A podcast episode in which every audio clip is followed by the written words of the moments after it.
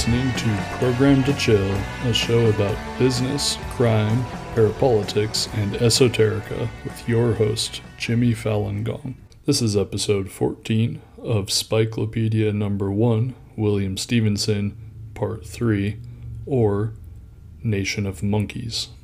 Today I'm recording from 1251 Avenue of the Americas in New York City.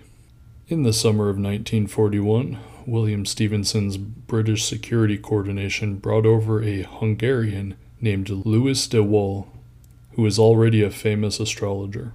Although controlled by Stephenson, he was under strict orders to never show any particular interest or mention of Britain. His mission was to shake the American public's confidence in the invincibility of Adolf Hitler. Now, this was more advanced stuff than just throwing spaghetti at the wall and seeing what sticks. They planned that de Wohl's first prophecies in the United States should coincide and harmonize with other prearranged astrological and magical predictions of Hitler's fall that were being made in other parts of the world. This was a plan not just to influence the US public, but to freak out Adolf Hitler himself, who was known to be intensely superstitious and a great believer in astrology. When de Wohl first arrived in the U.S. in New York City, he held a press conference, which William Stephenson organized, where he predicted Hitler's fall was certain. The planet Neptune, he said, was in the house of death, making for a mysterious fate, and soon the progressed ascendant would be in a place where Neptune was at the moment of Hitler's birth. That very summer, de said, Uranus would bring the birth constellation into effect, with grave consequences for Hitler. Just a few days later, other stories began to emerge. In Cairo, an Arabic newspaper carried a statement by the Egyptian astrologer Sheikh Yusuf Afifi predicting Hitler's death. Four months hence, a red planet will appear on the eastern horizon and indicate that a dangerous evildoer who has drenched the world in blood will pass away. That means an uncrowned emperor will be killed, and that man is Hitler. American correspondents dutifully reported the news. Then, at the same time, correspondents in Nigeria filed a story about a priest named Ulokoigbe who saw a vision. In the light, I saw a group of five men on a rock. One was short with long hair, the second was fat and shaped like the breadfruit, the third monkey faced and crippled, the fourth had glass in his eye. The fifth was leopard faced. After a quarrel, the fifth vanished. The cripple stabbed the breadfruit man in the back. The long haired one cursed the glass eyed one and pushed him from the rock. Then the cripple jumped from the rock, leaving Long Hair alone.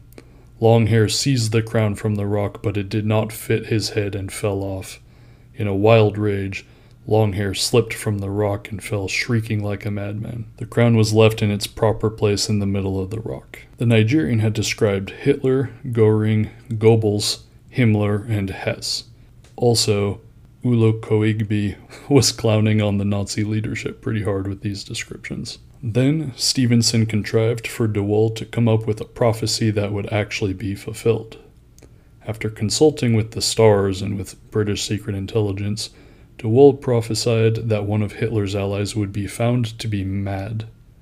Within a week, Admiral Robert, the Vichy French governor of the French West Indies, which was closely monitored by British security coordination, of course, this Admiral Robert was reported in the press as having gone stark raving mad, screaming all night. The press was very impressed by de Wohl, who then toured the country, and everywhere he went, he de Wohl De Wohl declared that Hitler's fate was all but certain. The public was very impressed by de Wohl, who then toured the country, and everywhere he went, he declared that Hitler's fate was all but certain. He also attacked the Vichy French ambassador and Charles Lindbergh, saying that Lindbergh was part of a plague of technology which makes the weak minded believe that a man who can handle machines well must be an authority on things of the spirit. Which I mean, like facts, right? That's a pretty good burn. Naturally, de Wohl spelled doom for Hitler's invasion of Russia, and he also said that FDR had a glowing, beautiful horoscope. Finally, de Wohl prophesied Hitler is on the downgrade. Turning point came when Germany invaded Czechoslovakia in March 1939. We can't predict a date for his defeat, but if the United States enters the war before next spring, he is doomed which of course the United States did enter the war before the next spring, and Hitler was doomed. De Wohl returned to Britain, having accomplished his mission. This is some heady stuff. It's hard to quantify the impact of an operation like this, but considering the relatively low costs, it was probably worth the effort. We'll see a few more of Stephenson's tricks before we're through. Let's get into it. Vichy France was another major opponent that Stephenson had to face. Not quite as much of a threat in the United States, but certainly still a power in the Caribbean. In the field of economic warfare, the Vichy French tried to buy the rights to the Bren gun in the United States. This could have created supply problems for Britain, but Stephenson's organization stopped the deal. The Vichy French also tried to work out a deal with Western Union to build a wire station off the coast of Newfoundland.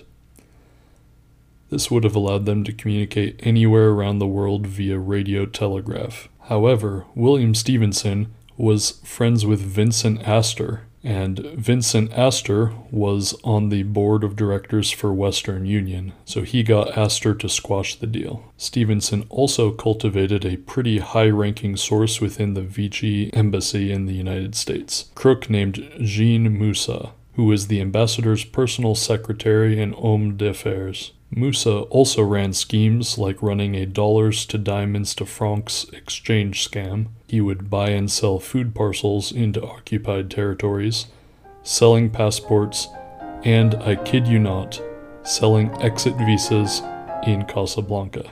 He'd organize refugees on onto French vessels, for a price, of course, and seemed to have something of an intelligence ring using French girls to infiltrate American business firms. Stephenson wrote a comprehensive report using Moussa's intelligence, which he gave to FDR. FDR said it was the most fascinating reading I've had in a long time, and the best piece of comprehensive intelligence work I've come across since the last war. Stephenson got approval from the State Department to run operations against Vichy France, but not to declare total war. There was an interesting battle over French art collections in the United States, with the Vichy government seized seized French collections and they were going to sell them to, to fund subversive activities on behalf of the Nazis. The collection consisted of some 270 paintings and drawings by Renoir, 30 paintings by Cezanne, 12 by Gauguin, seven by Degas, also some paintings by Monet, Monet, and Picasso. One of the BSC agents and author of Room 3603,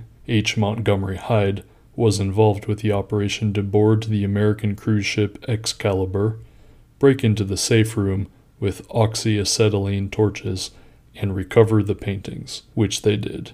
The paintings were then sent to Bermuda, then to Ottawa, where they sat out the war in the Canadian National Gallery. I could not confirm if these paintings were returned to France, though I imagine they were, since the French are white. The main form that the fight against Vichy France took in the United States was mainly that William Stephenson would take everything to the press. There were constant damaging articles being published due to Stephenson's leaks. The Vichy ambassador called these leaks a de Gaullist Jewish British FBI intrigue, but he never specifically suspected Stephenson's BSC. Probably one of the most valuable operations that Stephenson ran against Vichy France, though, was when he got a female agent, codenamed Cynthia, to infiltrate the Vichy embassy, where she obtained nearly every telegram the Vichy embassy ever sent. She also obtained plans for them to sabotage U.S. naval factories, and the sabotage was therefore prevented. Cynthia also got the Vichy French naval ciphers, which is to say that Cynthia pretty much got every single secret piece of information you can possibly get from an embassy. She also got the naval ciphers from the Italian embassy. Cynthia was a tier 1 operator. She was a super spy. I might do an episode one day on Cynthia, but we'll see. There are some good books on her, but I mean, it's a fantastic story, but we got to keep moving.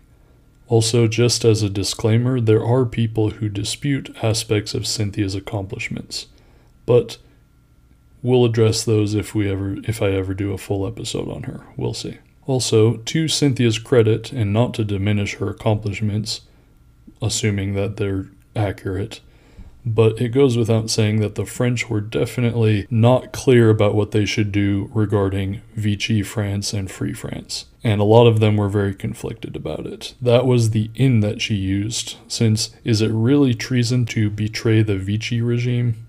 They're a puppet of the Nazis after all, as the argument goes. Along the same lines, the Free French wanted to do a coup against the Vichy French in Martinique in the Caribbean. If they pulled it off, they would have access to the 245 million in French gold reserves.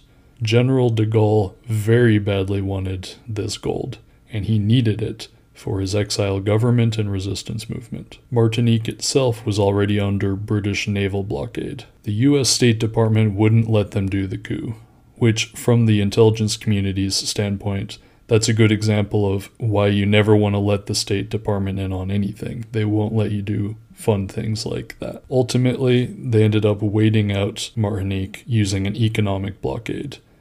And eventually, the Free French still took over the island, on Bastille Day, actually, in 1943. Now let's talk about economic warfare again, especially what happens when you take the concept very seriously. Many of my listeners, especially those of you who have listened to the Who Financed Hitler episodes, will know that war is a celebration of markets, and the murder and violence can be left to the non professionals, as Pynchon puts it. But from the standpoint of the British, they wanted the US to stop trading with the Germans, and getting them to do that was a war aim. They would insist on a kind of moral consistency as a pretext for helping British war goals the fact that it also happens to be the right thing to stop trading with Germans when you're in a war with Germany, it, that came secondary to the British, but it's still the right thing to do. All of this is a long winded way of saying that the British started going public with all of these uncomfortably close connections between the between US and German companies. Hugh Dalton, the British Minister of Economic Warfare, gave an interview with the US press and stated that the U.S. should blacklist German firms doing business in the United States. Trading with the enemy, in other words. He listed off several obvious examples, like the General Aniline and Film Corporation, the Schering Corporation of Bloomfield, New Jersey, and the Pioneer Import Corporation of New York, all of which were subsidiaries of German industrial or commercial concerns. Then Hugh Dalton dropped a bombshell in the same interview with the press, he mentioned Chase National Bank as doing business with Germany. the statement provoked very strong reactions, and the Secretary of State was said to have been very angry at Hugh Dalton. But would it surprise you to find out that it was true? And the claim was based on William Stephenson's intelligence, which showed and documented Chase National Bank's many dealings with the Reichsbank. I would like to read a passage from room 3603 directly since I can't rephrase it any better. For a considerable number of years before the war, large German industrial corporations such as IG Farben and Schering AG had been methodically consolidating their interests in the United States. This was done in two ways. First, through the branches and subsidiaries in the US of German owned companies, which were usually camouflaged by neutral ownership in Sweden and Switzerland. And secondly, by the secret cartel agreements of German parent companies with their American subsidiaries. When Germany went to war in 1939, this vast and intricate network of companies became the backbone of the German intelligence and propaganda systems in the Western Hemisphere and its existence endangered the security and economy of both Britain and the United States. To devise a means of combating and, if possible, of liquidating it was one of the most urgent problems confronting Stephenson on his arrival in New York. Stephenson had to do several things. First, he had to prove the relationship to Germany, and second, he had to undermine them in some way, like exploiting technical problems. Usually, this took the form of the antitrust nature of the German cartel system, or to otherwise harass them in the courts. This was not without risks, since most German subsidiaries were operating as American companies employing American workers, so public interest required them to be handled delicately. First, we'll talk about Schering AG. The first company Stephenson went after was the German pharmaceutical company Schering AG, which owned the U.S. subsidiary Schering of Bloomfield, New Jersey. They hid their ownership via two Swiss holding companies, which were controlled by Schering AG in Germany. The U.S. subsidiary, Schering of Bloomfield, was run by a Jew named Julius Weltzin, who was too valuable for the Nazis to replace or liquidate, so he was sent to run operations in the United States. I'm sure he had some very interesting psychology going on, like the German Jew spy from the last episode, but I suppose not everyone knew about the Holocaust yet. The American subsidiary and the German parent company knew about the Bermuda censors, so they were consequently very, very careful in their communications. On paper, they were supposed to be completely unrelated, and that's what they testified to to the SEC, which of course was perjury. An employee at the American subsidiary figured out their relationship to their parent company and approached the State Department, which was not interested in taking any action. The employee then approached the Department of Justice, which said that there was no legal action they could take. The employee was then contacted by Stephenson's British Security Coordination, who had them go back to their job and gather evidence. William Stephenson's forensic accountants conducted an investigation and wrote up a dossier that showed how products and contraband manufactured by Schering of Bloomfield was being sent to Germany. They also showed that half of the company's profits were being transferred to Berlin through Switzerland. This was equaling roughly 2 million a month in the year of 1940. Finally, the dossier showed beyond a shadow of a doubt how they were operating in cartel agreements contrary to the Sherman Antitrust Act. Stephenson took this evidence to the Department of Justice and the press, thereby ensuring that it would be acted upon. It was reported on in a thousand newspapers, as well as radio and magazines. Schering of Bloomfield was fined $15,000 and its officers fined 2000 each. Additionally, its board was purged of all members of German origin except for Julius Weltzin, who of course was a German Jew, and the Swiss Bank Corporation was ordered to divest itself of the stock it held in Schering of Bloomfield. The Canadian subsidiary was seized by the Canadian government, and after Pearl Harbor, the U.S. Treasury took full control of the Schering Corporation of Bloomfield. Schering became a company completely independent of German control. Later on, it merged with Plough to form Schering Plough in 1971. They still maintained close ties to Bayer. Bayer, of course, was one of the three companies when the U.S. broke up IG Farben. In 2004, Schering Plough was accused by the New York Times of making payoffs to doctors to get them to prescribe their drugs. In 2009, Schering Plough merged with Merck and Company and now operated under that name. Schering Plough developed Claritin and Clarinex as well as Dr. Scholl's foot care products and Coppertone. Now, a much, much tougher target was IG Farben. And a little spoiler for you, much further down the line, I will be doing separate episodes on IG Farben. But relating to this story, and specifically William Stephenson, in talking about IG Farben, an official of the Antitrust Division of the DOJ of the Department of Justice described IG Farben as an agglomeration of monopolies and an aggregation of cartels. Do you remember the speech from the movie Network? There is no America. There is no democracy. There is only IBM and ITT and AT&T and DuPont, Dow, Union Carbide, and Exxon. Those are the nations of the world today. So, IG Farben's principal U.S. subsidiary was one of the companies denounced by Hugh Dalton, namely the $62 million General Aniline and Film Corporation of New York, which before the war was known as American IG Chemical Corporation. This company had strong ties with Sterling Products Incorporated, which was the largest drug company in America, and of course with the Bayer Group, which Sterling controlled as well. This company also had ties with Standard Oil of New Jersey and, of course, Ford Motor Company of Detroit. In fact, the Ford Motor Company of Cologne was a wholly owned subsidiary of IG Farben. Well, well, well, what do we have here? Is what's that? Is that more Henry Ford links to the Nazis?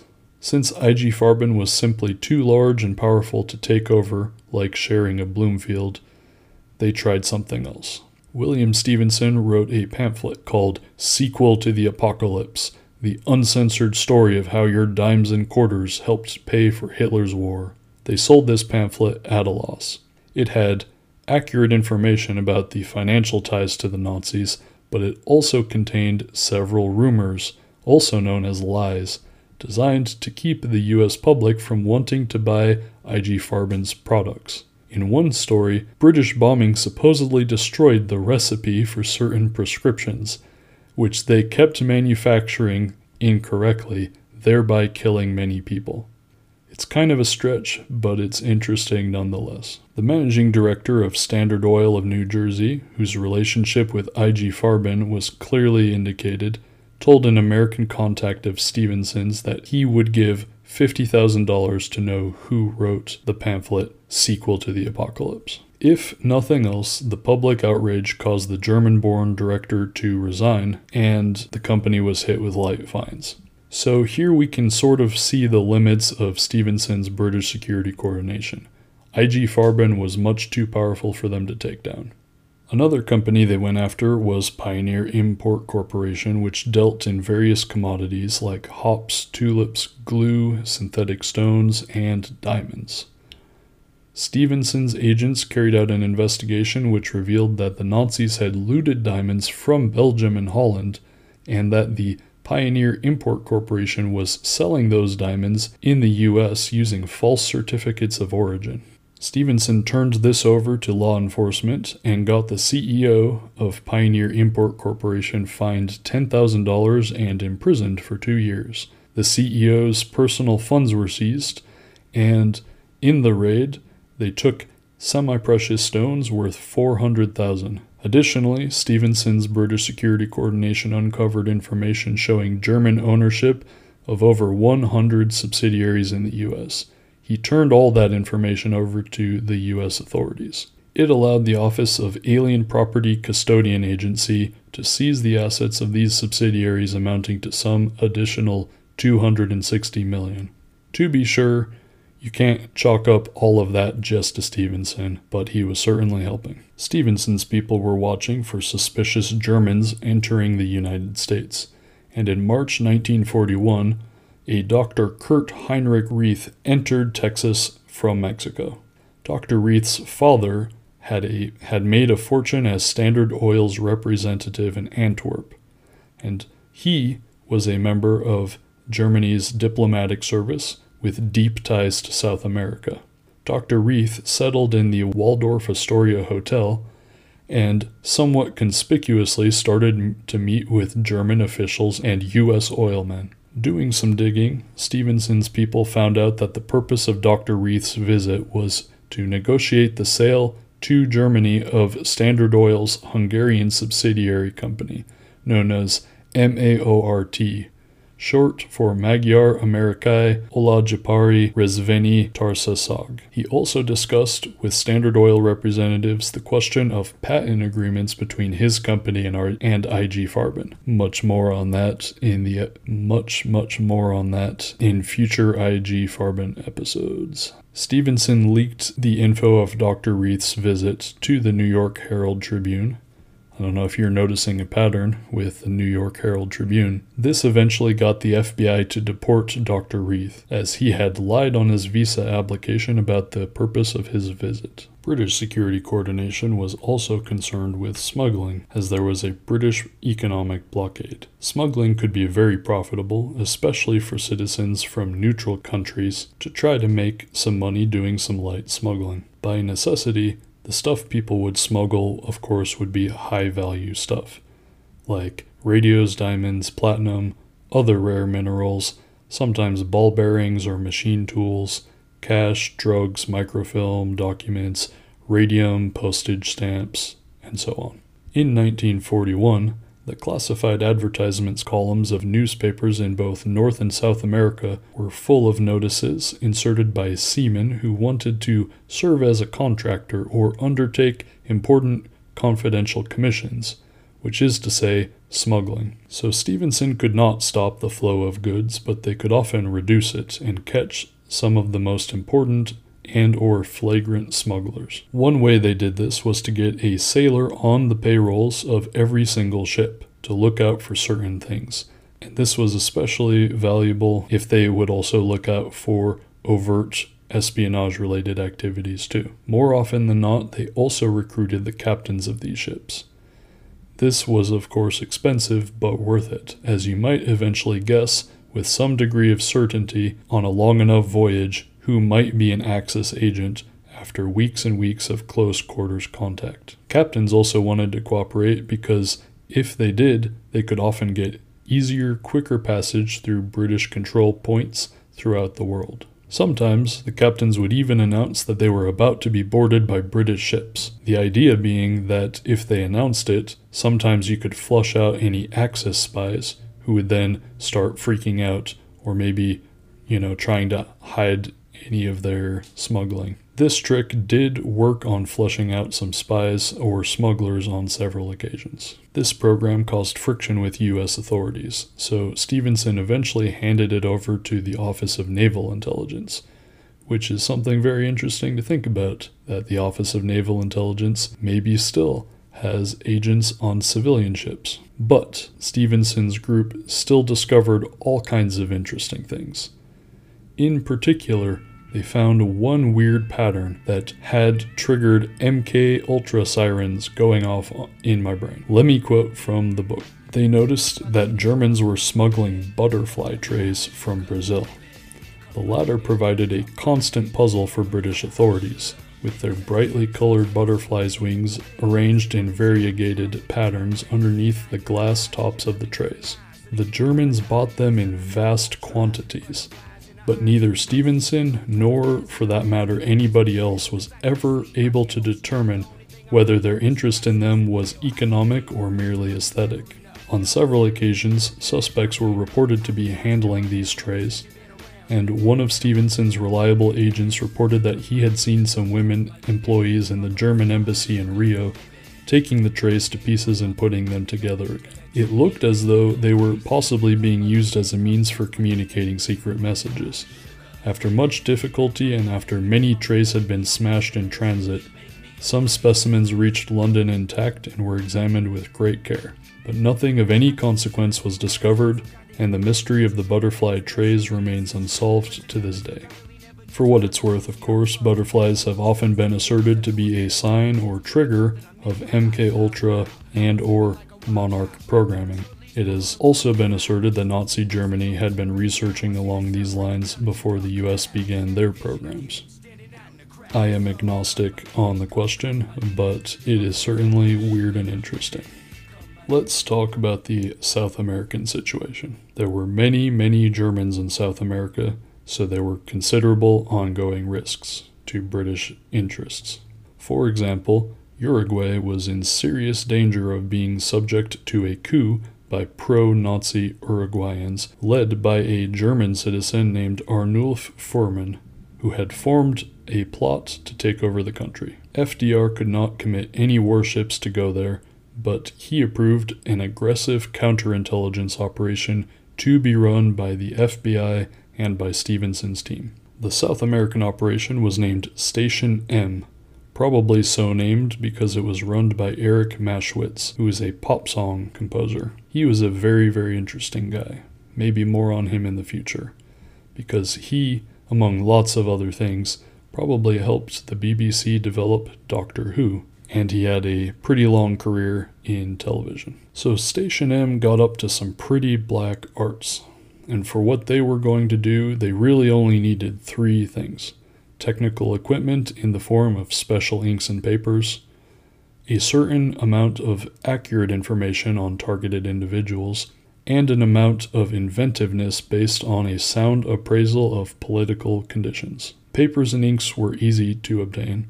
The accurate info on targeted individuals came from the Bermuda censorship stations, and Maschwitz provided the inventiveness. They were going to run a counterintelligence program to wreak havoc on the Uruguayans and the pro Nazi faction, and the pro Nazi factions in all of South America.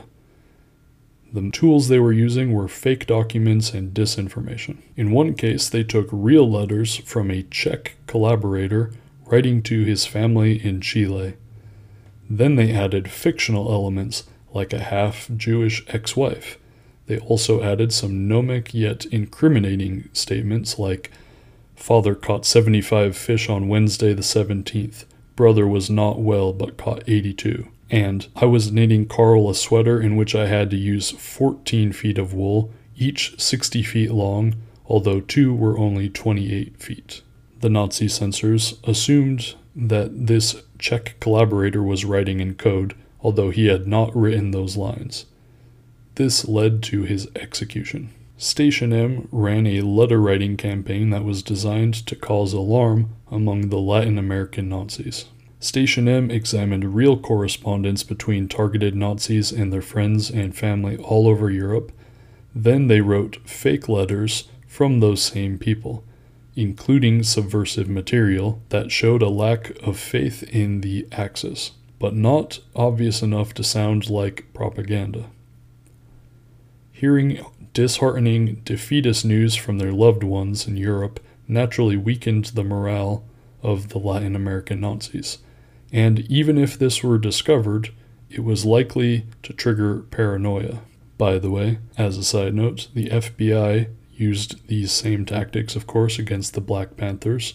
They definitely learned these tricks from the British. Station M also played a game called Vic, which had been invented by a exiled Polish professor who was a sabotage and resistance expert during the First World War. Described as a fascinating new pastime for all lovers of democracy, its purpose was to subject fascists and sympathizers in neutral countries to continuous petty persecution, with the object of wasting their time, confusing their affairs, fraying their nerves, and getting them into trouble with the local population. Waste his time, 1941. I quote Here are some of the petty persecutions which Station M recommended. A Nazi could be telephoned at all hours of the night, and when awakened, could be apologetically assured that it was the wrong number.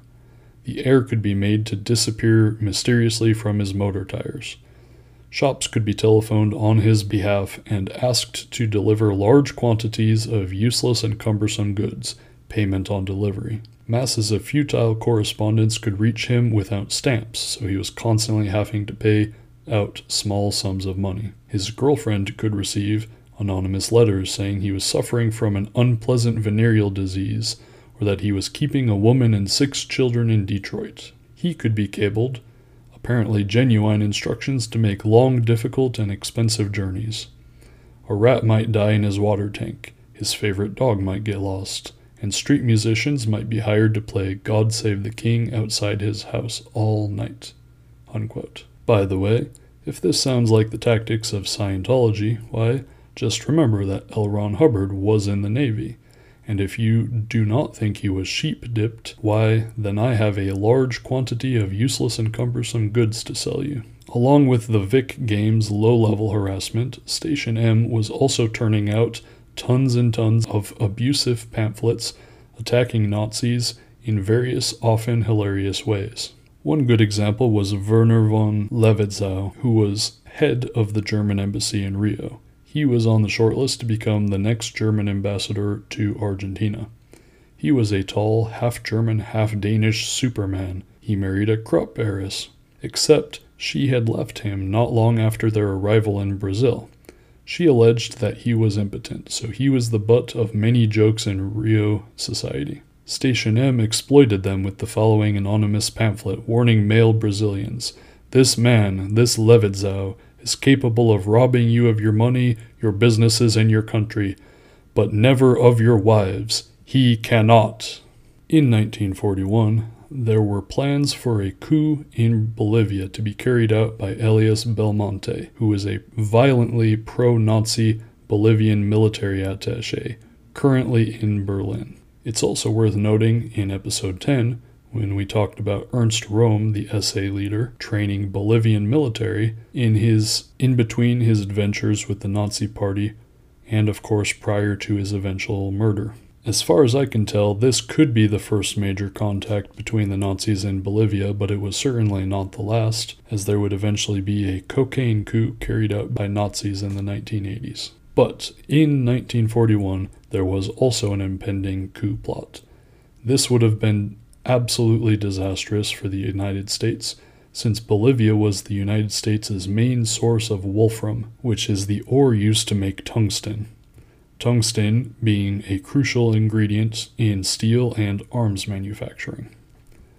Stephenson sent H. Montgomery Hyde the aforementioned author of Room 3603, who was one of the BSC secret agents, he sent Hyde to La Paz to try to head off the coup. The British agents stole evidence of the coup in the form of a letter written by Elias Belmonte.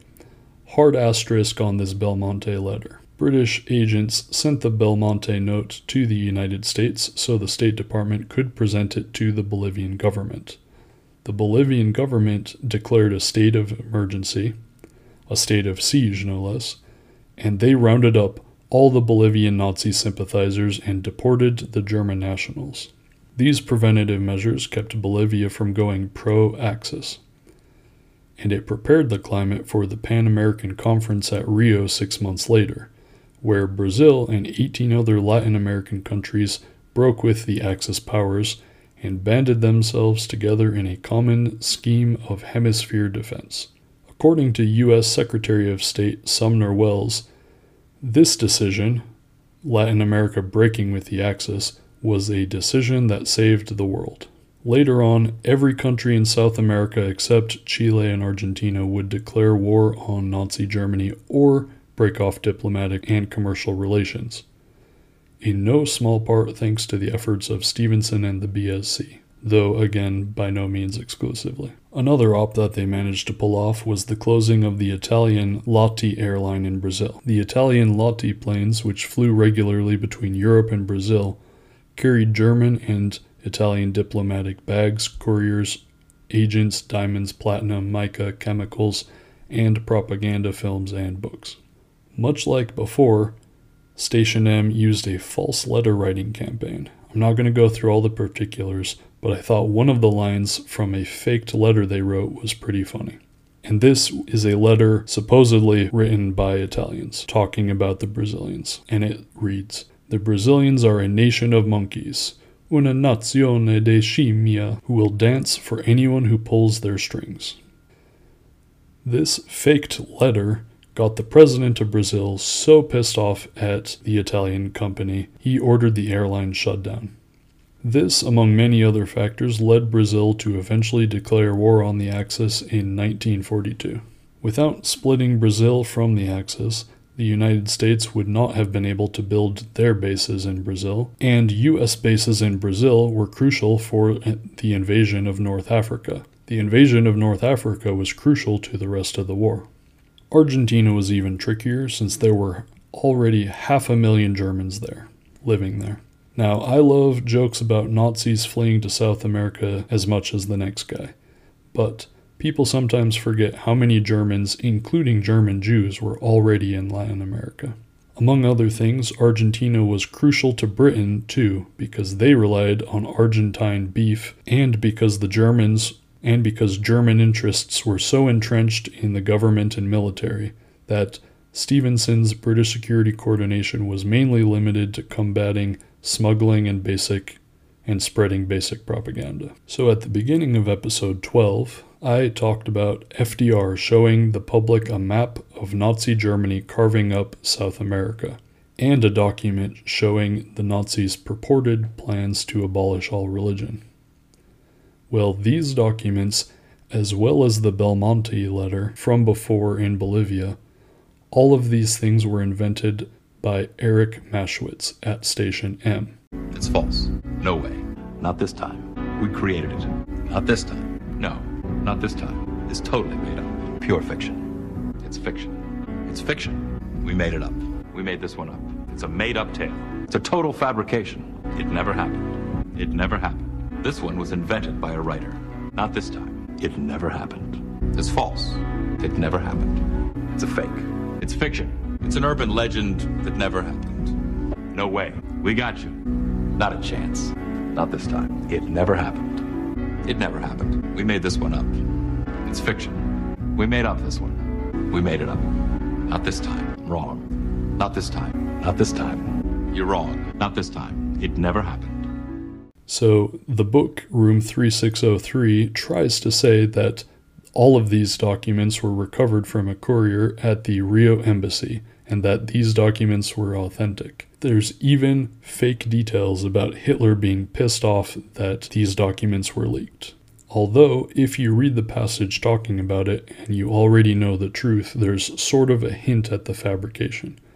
This is a great example of why reading books by spies is so dangerous, because honestly, they lie constantly. It's their job.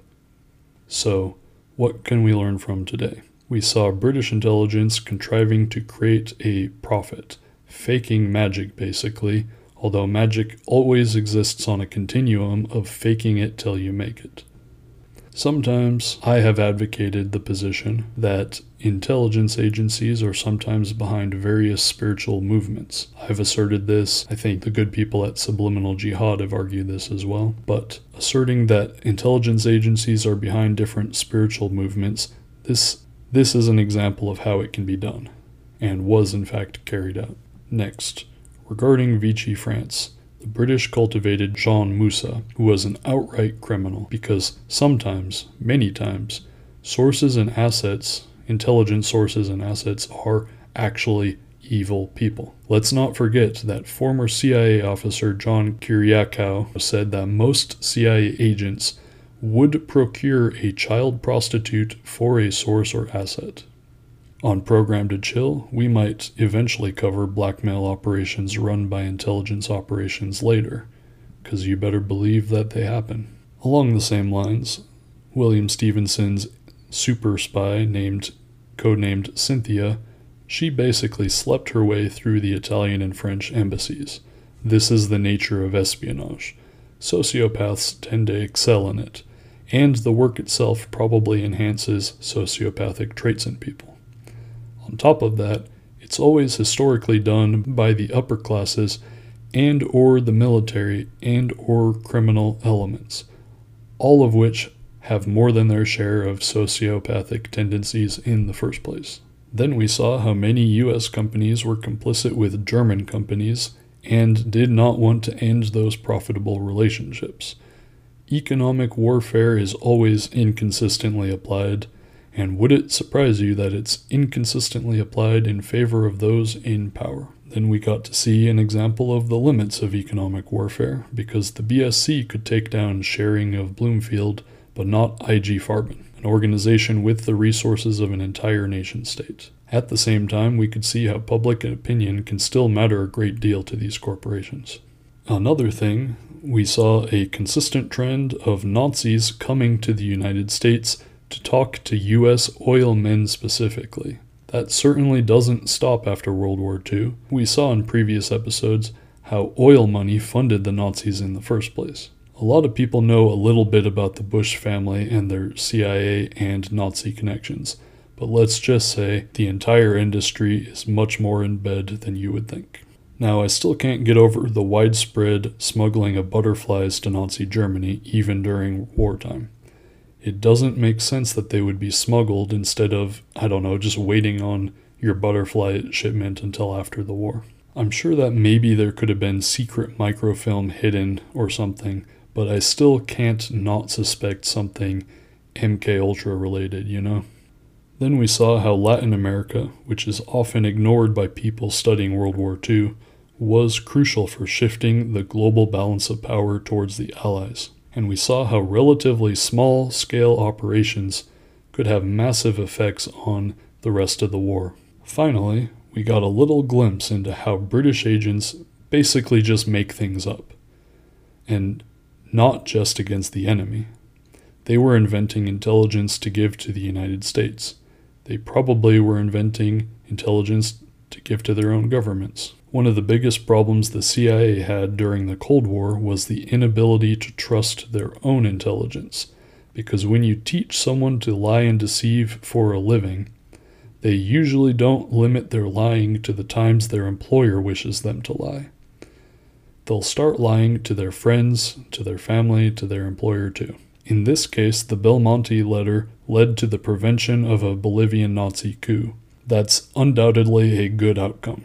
With FDR, the fake map, and the, and the purported Nazi document discussing the abolition of all world religions, it led to the passing of the Lend Lease Act and mobilization of U.S. public opinion towards intervention. Arguably, still a good outcome, although I would still say that it's much more a gray area. The point is that they will lie to get the outcomes they want regardless of the truth which is not something you want in an intelligence agency where you need the true intelligence regardless of whether it's good or bad news. Worse, the British Security Coordination taught our own police and intelligence institutions to behave in the same way. Now, it can be tempting to do this in wartime, and perhaps it's even justified in wartime. But over the long run, it erodes public trust. It erodes the reputation of institutions, and it eats away at everything like a corrosive acid until you have just a husk of a society, you know, like we have in the United States today. The point is that British intelligence viewed us in the United States like they viewed the Brazilians, as a nation of monkeys.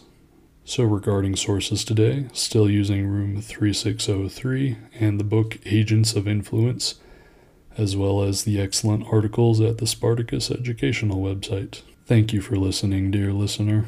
I just want to let you know that I appreciate you. Now I need to be on my way. I'm headed to Camp X in Whitby, Ontario. See you next week, and God bless.